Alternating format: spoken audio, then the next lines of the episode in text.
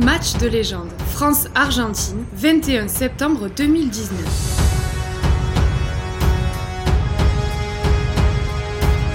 Remontez le temps avec le podcast Match de légende. Et c'est fantastique, suspense jusqu'à la sirène, Midi Olympique vous remémore les matchs qui ont fait l'histoire. Ce jour-là, Coq et Pumas s'apprêtent à entamer leur Coupe du Monde par un match décisif entre rivalité, crainte de l'élimination et conditions climatiques atypiques. Baptiste Barba, Jérôme Prévost.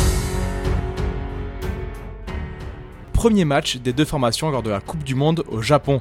On va pas reparler de la double confrontation de 2007. L'enjeu de ce France-Argentine-là se suffit à lui-même. Oui, parce que nous étions dans une poule de la mort avec l'Angleterre, qui était la nation forte, bien sûr. Et la France et l'Argentine se doutaient bien qu'elles allaient disputer la deuxième place de cette poule derrière le 15 de la Rose. Donc ce premier match était déjà une sorte de petite finale. Alors, il faut se souvenir que les Français avaient terminé cinquième du tournoi. Ils avaient perdu un match de préparation en Écosse. Ils avaient aussi subi la suspension d'un deuxième ligne, Paul Gabriag.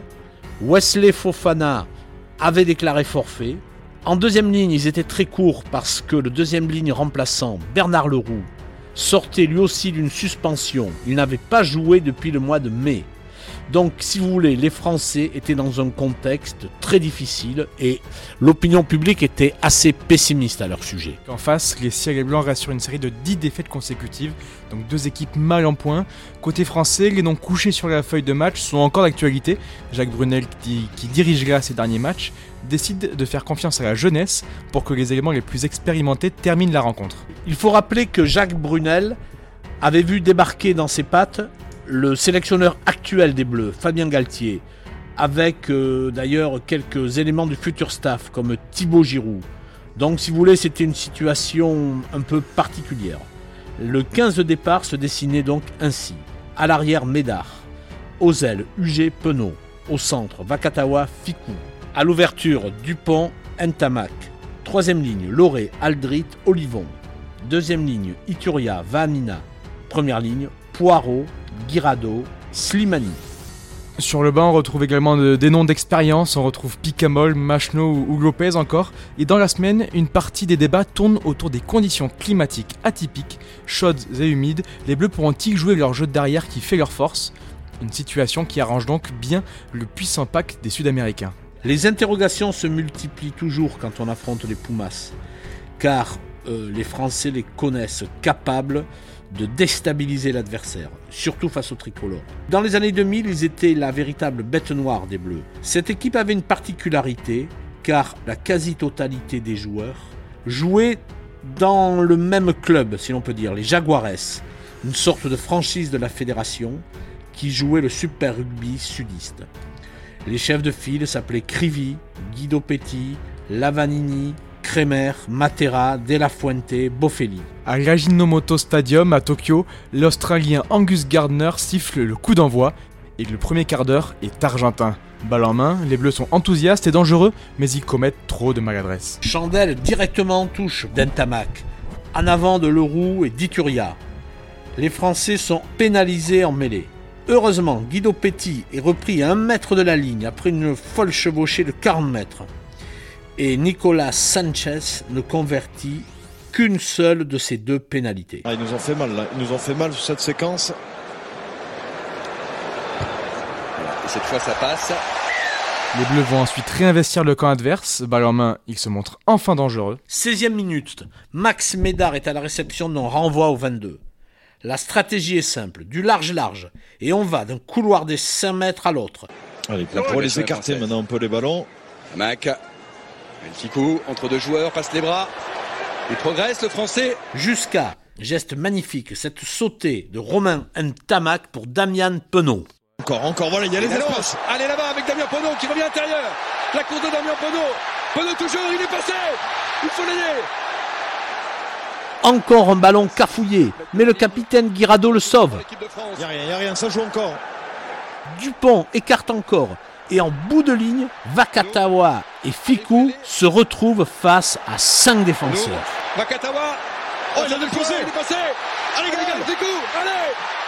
Avec un Ouais. jeu. Et ils le font Vakatawa assoit un défenseur sans le toucher. Et Ficou slalom entre les trois derniers Argentins. Impressionnant. 20e minute, les Bleus sont déjà de retour chez les Argentins, notamment grâce à une percée d'Olivon. Les hommes de Brunel cherchent le décalage grâce à des petites passes dans le fermé. Allez, le décalage, il y a le décalage. Mais les ballons tombent. Heureusement en Il arrière. n'y a pas en avant, ça joue encore. Chaque approximation est un danger pour les deux équipes à la fois. Wakatawa. Allez, il faut Wakatawa. remettre de l'ordre. Voilà, il faut les reprendre dans l'axe. Mais discrètement, les Bleus créent un surnombre petit côté Avec Dupont. et décalent Penaud. Un crochet. Il élimine. Il est passé. Et se fait reprendre juste devant l'embut. Mais quand on cherche du soutien, qui voilà Essai pour l'équipe de France. Génial, Antoine Dupont. Au pied, 100% d'Entamac, deux fois en coin, et voilà la marque à 14-3 après 21 minutes. Le rythme fou du début de match rappelle un peu l'ambiance des derbies, celui-ci retombe un peu, enfin. Il obtient une nouvelle pénalité et l'ouvreur toulousain poursuit son sans faute, 17 à 3. La fin de la première mi-temps est une souffrance. Moins de 5 minutes. Et ces mêlées qui s'enchaînent. Acculés sur leur ligne, les Bleus tiennent, plient franchement sur un enchaînement de mêlées. Mais ils ne rompent pas. Allez, allez, on prend le dessus, là. On prend le dessus. Ouais, Bien. Voilà. Yes. Se sortir de ce mauvais pas. Bravo Rabassimani. Et grâce à l'indiscipline argentine, les Bleus se dégagent et offrent même l'occasion à Entamac d'ajouter 3 points de plus à la sirène.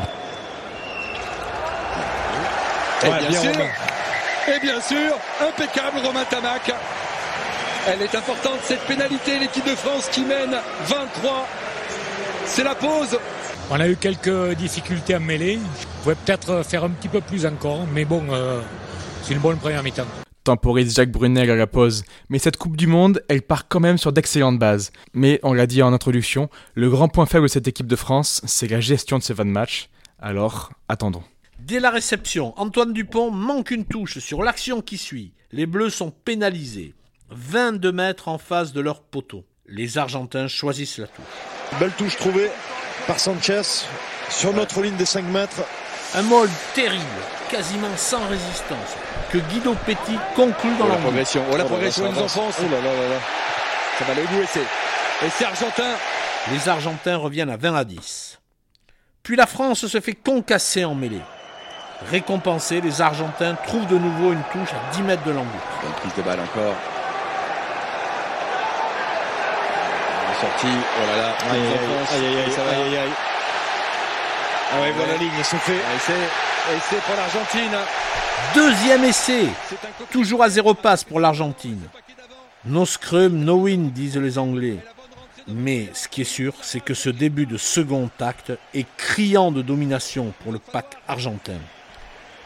À la 50e minute, l'Argentine est déjà revenue à portée de tir. 20-15 pour la France. Et dès l'heure de jeu, les Pumas percent à nouveau. La dynamique est en leur faveur. Ils dominent chaque impact, chaque collision. Et ce sont les Bleus qui font des fautes. Avantage en cours avec Matera le capitaine. La séquence est encore argentine. On est pris, on est pris Dimitri. Ah ouais, on est pris, on subit trop là. On subit trop. Les Nouvelle séquence avec Matera. Prokofiev va venir. C'est 18 minutes en enfer en seconde période pour l'instant. 20-15.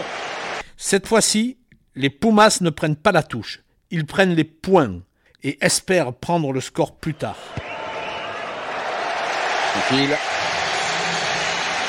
C'est chaud. C'est très chaud. 67e minute, la voilà cette opportunité. Dominés devant, dans les airs, les Bleus ne semblent pas capables de réagir. C'est l'hystérie en tribune. Les Argentins embrassent leur maillot. Euh, pénalité euh, pour les Argentins. On va s'occuper de, de Damien Penaud qui est mal retombé. Et pour la première fois du match, ils vont pouvoir passer devant.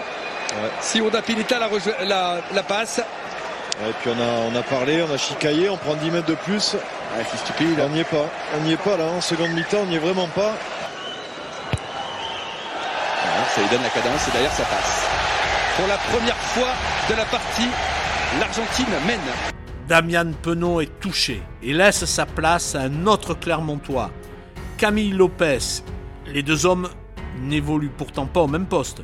Du coup, toute la ligne de trois quarts glisse. Nous en parlions en introduction, l'expérience placée sur le banc peut-elle remettre le wagon bleu sur de bons rails? Lui qui se fait complètement renverser par la marée argentine. Engagement de Camille Lopez. Allez, récupéré. Allez, il est récupéré par les Français. Les Bleus sont de retour. Un temps de jeu. Avec Wenceslas Loré, chassé. Puis deux. Avec Bail, l'homme frais. Premier ballon dans le jeu pour Camille Lopez. Le drop. Il est beau. Il est beau. Et il passe. Non. Oui. Oui. Oui. Oui. Il est passé. Bien sûr qu'il y est. Génial. Coaching gagnant. 10 minutes à tenir désormais. D'un coup d'un seul, la défense française est plus agressive. Les Bleus gagnent leur duel et C'est avancent. important celui-là. Charles Olivon qui s'est imposé dans Là. les airs. Ils sont sur le côté. Pénalité. Tous les ballons valent de l'or. Tous ces ballons valent de l'or. Yes. Allez, c'est sifflé. Pénalité dans les 22, on prend les points. Ntamak pour poursuivre son 100%. Ça passera pas. Mais la France est toujours devant, 23-21. Plus que 3 minutes à tenir. Mais le spectre des fins de match catastrophiques semble ressurgir.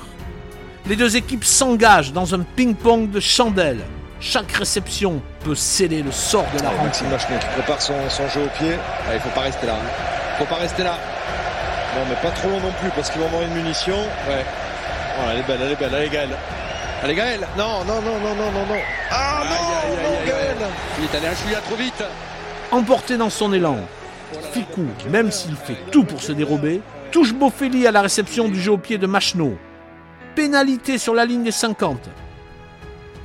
Les Argentins se concertent. Ils choisissent les trois points. Et il va la tenter.